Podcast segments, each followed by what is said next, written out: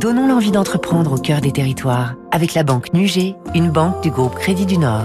Fabrice Lundi, territoire d'excellence, terroir d'excellence ce matin dans un département français à 7000 km de Paris. Imaginez une jolie maison de maître du 19e siècle, une ancienne propriété sucrière située au Gros Morne, au centre-nord de la Martinique. C'est aujourd'hui le siège de l'Habitation Saint-Étienne, mais dites HSE, une marque vieille de plus de 150 ans. La Martinique produit le seul rhum qui bénéficie d'une AOC, et c'est l'un des emblèmes de ce département français. Je lis ce qu'écrit Patrick Chamoiseau Prigoncourt. Ce rhum, ce nectar sur lequel les distillateurs pleurent de rage, respectueuse dans toute la Caraïbe, oui, c'est nous qui l'avons fait. La canne vient de Rivière-Salée, la distillerie est au François. HSE produit un rhum agricole pur jus de canne à sucre et non pas issu de la mélasse. Rhum blanc, rhum vieux et des millésimes, VSOP, XO, mais aussi des finitions du monde, Florette Ayot, sa cofondatrice.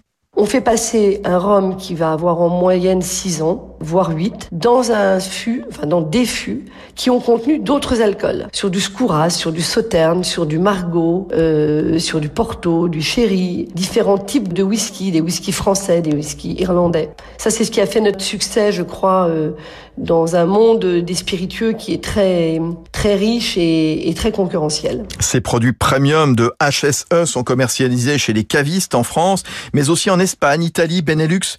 Les rhums blancs et les rhums vieux sont vendus en grande surface. C'était Territoire d'excellence sur